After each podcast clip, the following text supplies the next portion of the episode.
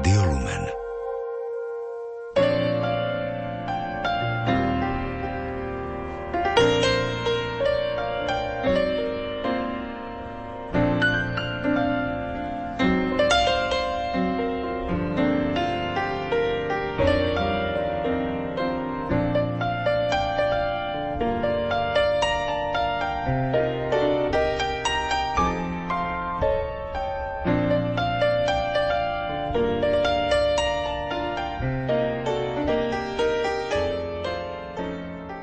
Maša Haľamová, vzácnejšia nad zlato. Hlbokým citovým vyznaním, vysloveným s očarujúcou prostotou a silou, vyznačuje sa i táto knižočka. Ňou sa Maša Haľamová reminiscentne vracia do Turca, do svojej turčianskej záhradky. Spomína si národnú blatnicu, spomína si na ľudí, veci a vecičky voľakedajšej blatnice, na milovanú matku aj otca, veľkého pútnika životom, na strinku Haľamku i na bodliak Izabely Textorisovej.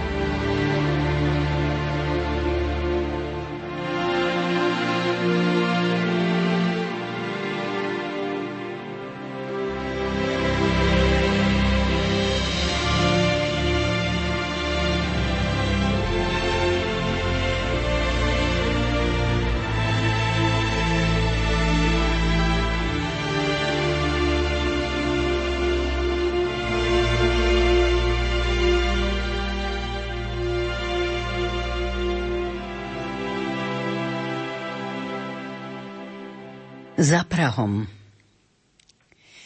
Na stene oproti môjmu písaciemu stolu visí portrét krásnej mladej ženy. Spod vysokého čela ako z perleťových kadlúbok dívajú sa hlboké, sivo-belasé oči. Lež v jasnej, na prvý pohľad pokojnej tvári, na plných dievčenských zdržanlivých perách, ako by sa náhle zavlnila trpkastá črta – ako by ústa zadržiavali slová, čo na veky musia zostať uzamknuté hlboko v tajomných závitoch vnútra. Portrét mojej matky – z čias, keď sa 26-ročná v Martine v roku 1907 vydala za vdovca so šiestimi sirotami vo veku od 3 do 14 rokov za 53-ročného Jozefa Halamu, rodáka z Blatnice pri Martine, vtedy už váženého a majetného obchodníka, usadeného v Strednej Ázii cárskeho Ruska v meste Kokant. Vtedy sa ten kraj volal Turkestan – dnes je to Uzbecká republika s hlavným mestom Taškentom.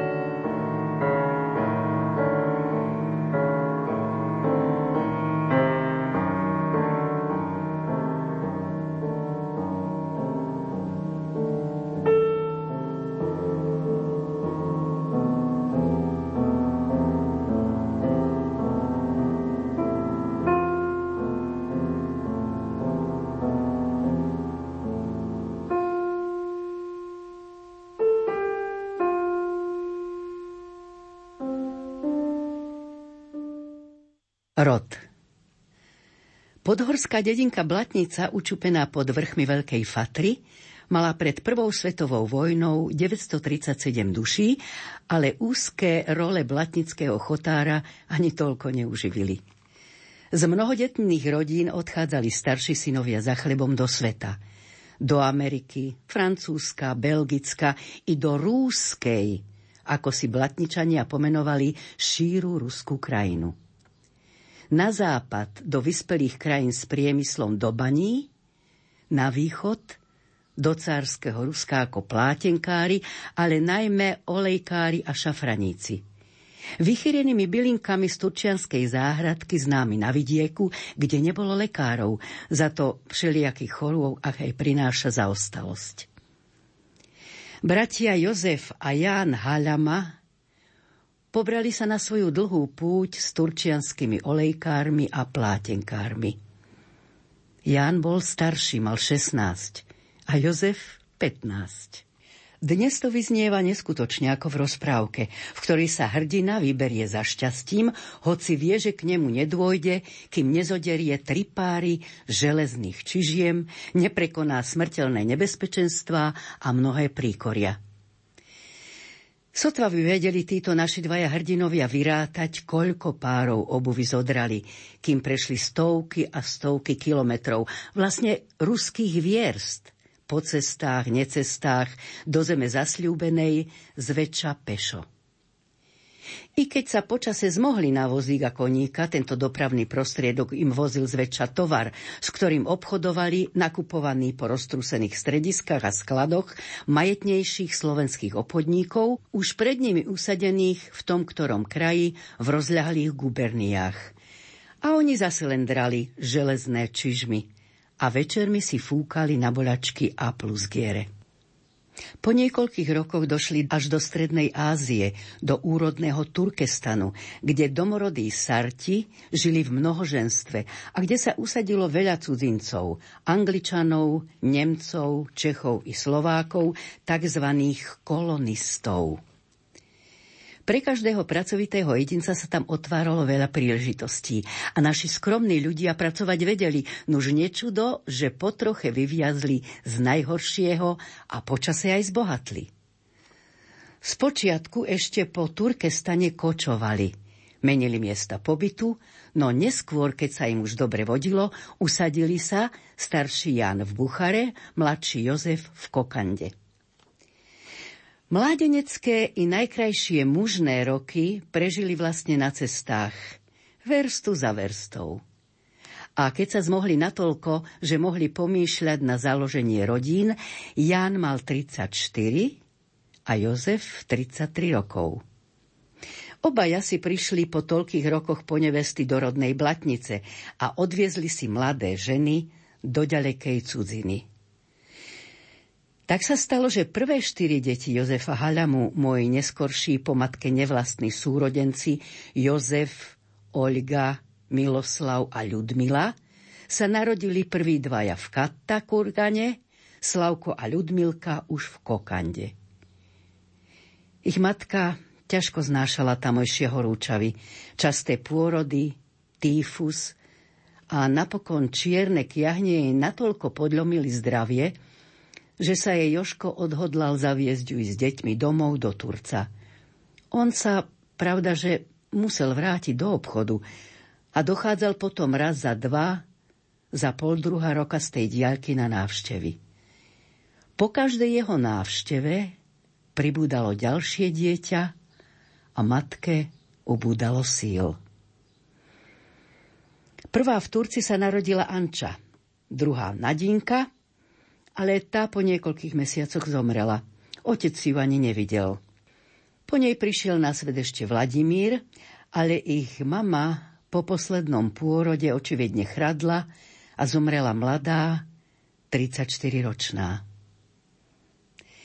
Tých šesť sirôt to bol, ako sama pred smrťou povedala strinke Halamke, jej rebrík do neba. Vydali ju sotva 16-ročnú a za 18 rokov manželstva porodila 8 detí, z nich ostalo nažive 6. V Blatnici v tie časy takmer v každom dome tuberkulóza pustošila mladé životy, najmä vo vlhkých, kamenných a murovaných domoch, ako bol Haľamovský. A táto zákerná, vtedy neliečiteľná choroba vzala i matku šiesti maloletým dietkam Jozefa Halamu, veľkého pútnika životom, potomka českých exulantov z rodu Halamu, z Biechar – ktorý, ako som sa dočítala vo veľkom náučnom otovom slovníku, vierní víže, volili opustiť vlast len s uzlíkom rodnej prste pod hlavu. Došli do Horného Uhorska, pravdepodobne do malej dedinky Háj, blízko štubnianských, dnes turčianských teplíc. Možno, že to vtedy ani nebola osada, len malé, meké údolie, ktoré ich prichylilo. Jamôčka v srdci utešenej turčianskej záhradky pod vysokými vrchmi dolinka, ktorú osídlili. V Blatnici od nepamäti nebolo Halamovcov až do toho času, kým sa ta nepriženil Juraj Halama z Hája asi pred 160 rokmi. A to bol náš starý otec z otcovej strany.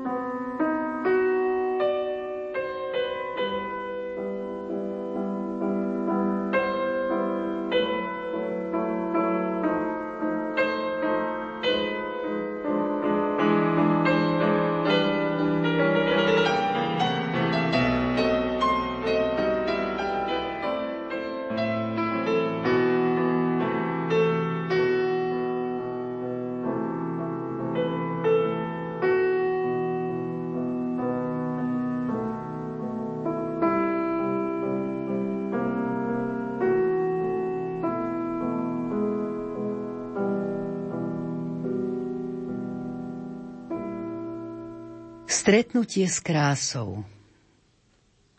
V mojom detstve, v tom najutlejšom, takmer nebolo detskej literatúry. Čo dnes splňa literatúra pre predškolský vek, dala mi moja varovkyňa, tetka Haľamka v rodnej Blatnici. Od prvých pohybových povrávok ťap ťap ťapušky varila myšička kašičku, baram baram buc, cez hry so spevom po prvé rozprávočky. Bola som v dobrých rukách. Ešte po rokoch, čo skoro 90-ročná, vedela tetka Anička zaspievať čistým hlasom nejednu pesničku. Do vysokej staroby mala neuveriteľne belasé oči, do ktorých som sa v detstve tak rada pozerala.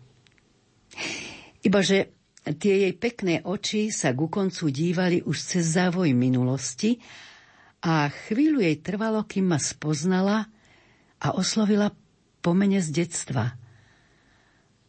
Ale si to ty, Marienka? Na Mašu, ako ma volali moje staršie sestry, nikdy neprivykla.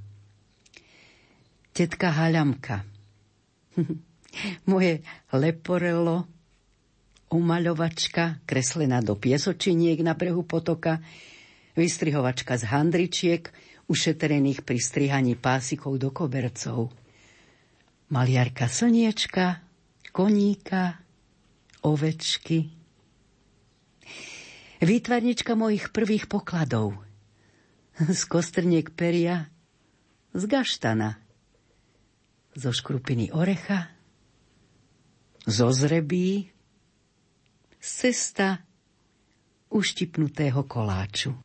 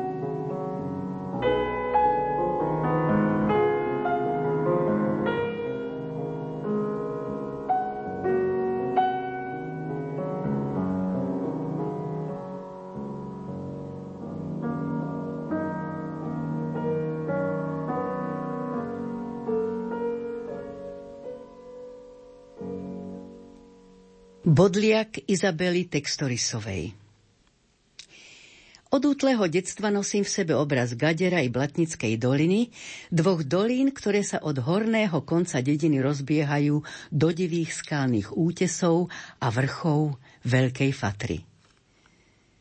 Neporušené ešte civilizáciou s úzkými strnými cestami na zvážanie dreva, s nespútanými horskými riavami, vrúbenými pralesom. Neskôr do môjho obrazu vkročila krokom kráľovnej Izabela Textorisová v plnom svojom rozkvete. Hrdá a krásna, vzbudzujúca úctu a obdiv. Šíriaca okolo seba istotu a silu. Priťahujúca ako mocný magnet.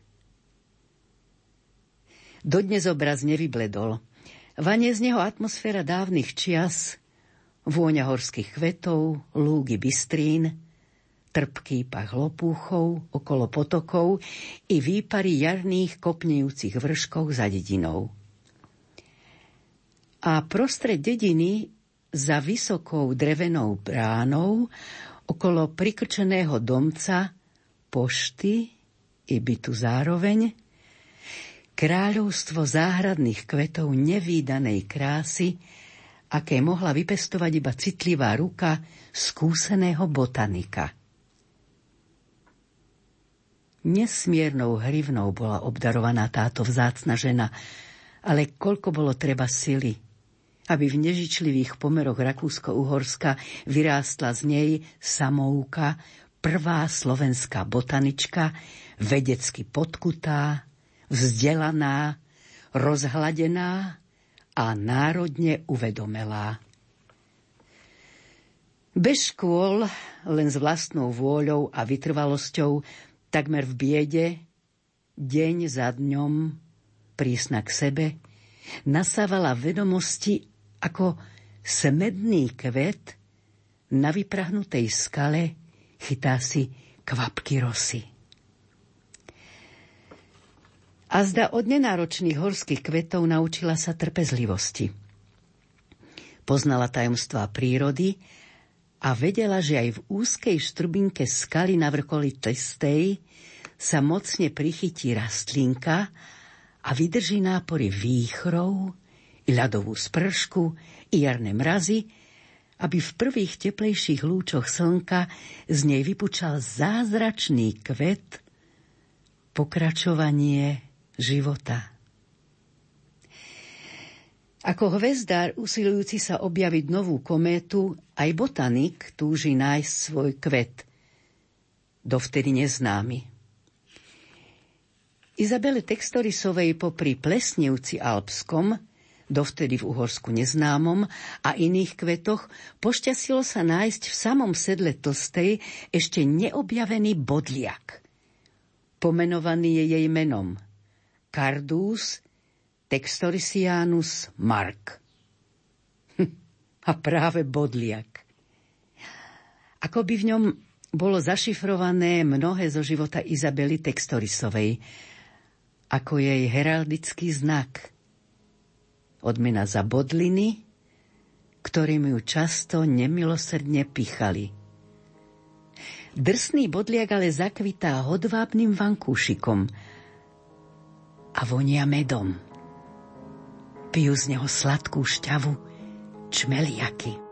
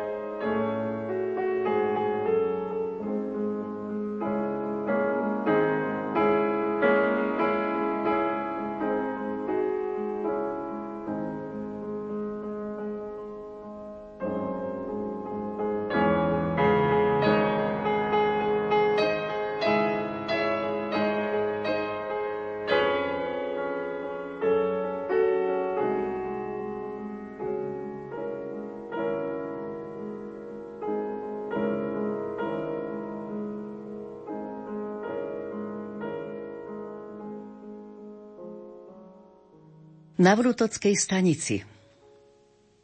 V nevľúdny marcový deň vracala som sa z Martina do svojho nového domova do Vysokých Tatier.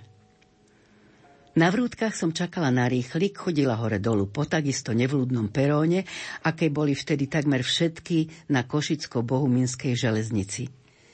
Dlhú chvíľu krátila som si pohľadom na okolité kopnejúce vrchy. Bokom od stanice, smerom na Sučany, najvyšší z nich, Fatranský kriváň, mal vrchol v oblaku. Na úpeti blízkych vrškov medzi ostrovčekmi sivujúceho snehu nesmelo dvíhala sa jasno-zelená riedka tráva, kde tu preletela vrana, ktorá ešte zdôraznila bezútešnosť prostredia – po železnom zábradlí oddelujúcom perón od kolají bezstarostne skackal strapatý vrabec, okrem mňa jediný živý tvor na pustom peróne. Rýchlik mal oneskorenie.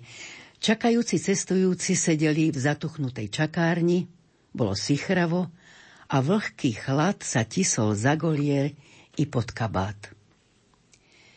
Ešte od školských čias mala som vo zvyku vyplňať si takýto stratený čas tým, že som si potichu, alebo len v duchu, šepkala verše milovaných básnikov. Dobrú pamäť na verše mám dodnes. Keďže som sa vracala z Martina od matkyného hrobu, v deň výročia jej predčasnej smrti, do taktu krokov zneli mi verše Hviezdoslava.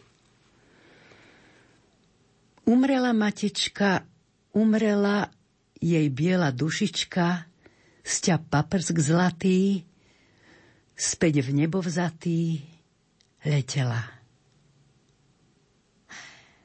A ešte mi do mysle vhupli rázusové verše o matke. A boli časy, šumeli vlasy, padali do očí, tančili po chrbte, v mašľovom vrkoči? Báseň pokračuje ďalej hlbokým vyznaním synovskej lásky a úcty a končí sa povzdychom. Dnes už len stenka, hlásia sa spod čepca, striebristé, biele vlákenka.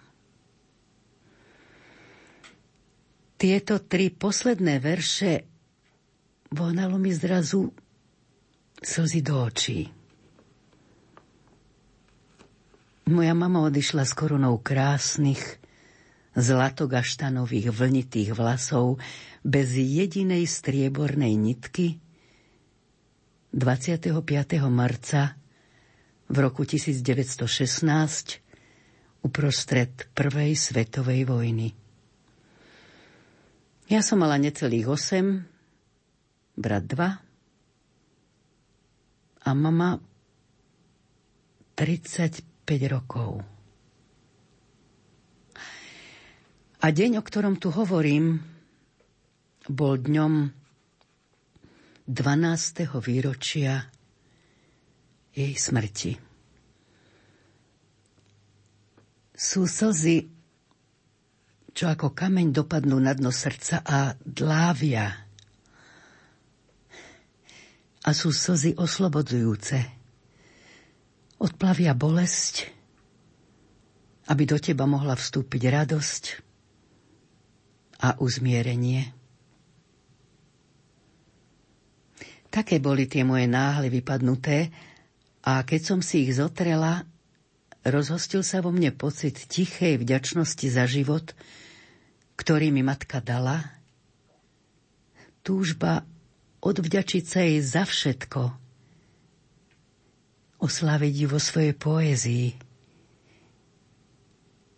byť hodná jej lásky. V tom čase už bola v tlači moja prvá básnická zbierka Dar. Bolo to v jubilejnom roku 1928. V nejednej básni tejto útlej zbierky som vystavila pomníčky jej materinskej láske. V takomto rozpoložení mysle, plná citu, zadívala som sa na druhý koniec prázdneho perónu, kde sa z nezrady vynoril vysoký muž stredných rokov v nezvyčajnom oblečení. V akomsi dlhom, vlajúcom plášti či pláštenke, prostovlasy. Keď sa priblížil, videla som, že má dlhé, husté čierne vlasy a z poplecia, tmavú bradu a hlboké, temné oči, v krásnej bledej preduchovnelej tvári. Prešli sme dva razy popri sebe. Keď tu podišiel ku mne, jednu ruku mi položil na plece, druhou mi podvihol tvár tak, aby mi lepšie videl do očí a hodnú chvíľu sa na mňa uprene díval. Temné, chorobne tmavými kruhmi oramované oči mu zažiarili, celý ako by bol prestúpený náhlým jasom. Mala som sprvu pocit čohosi neskutočného. I strach ma premkol, ale krása tej tváre ma upokojila, ako by som hľadela do tváre Michelangelovho Krista. Keď sa dosť na mňa nahľadel, povedal Však si ty dcéra Olinky Peniaškovej z Martina?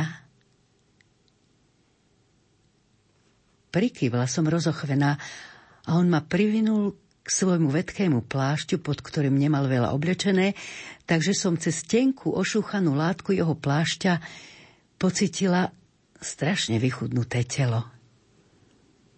Pohľadkal ma po vlasoch, čo sa mi vlnili spod baretu a ticho vyšepol. Bola to vzácna žena. Maliar Karol Miloslav Lehocký. Pre neho zostala moja mama Olinkou Peniaškovou.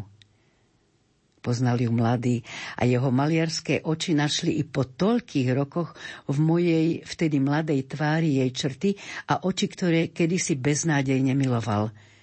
Vlasy sme mali s mamou rovnaké. Jeho dlhé, citlivé prsty si hodnú chvíľu ovíjali prstence mojich vlasov na sluchách. Ha, zdalo sa mi to neuveriteľné, tajomné a zázračné.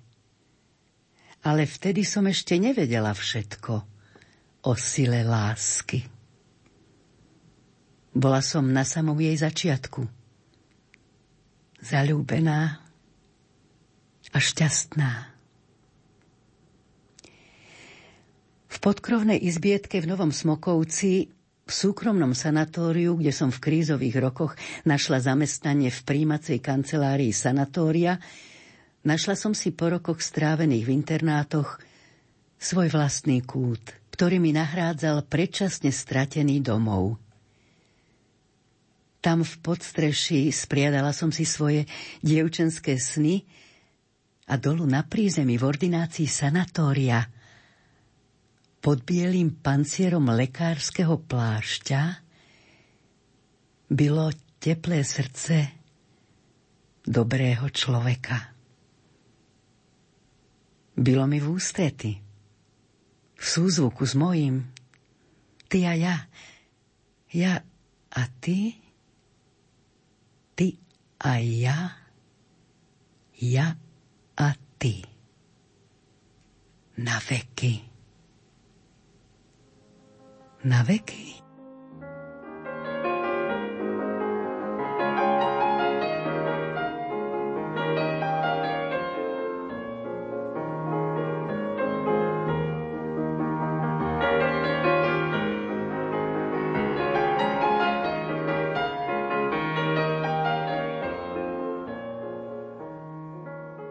Počúvali ste Mašu Haľamovú, jej spomienky na mladosť a detstvo. Interpretovala Katarína Mrázová. Hudobná spolupráca Diana Rauchová.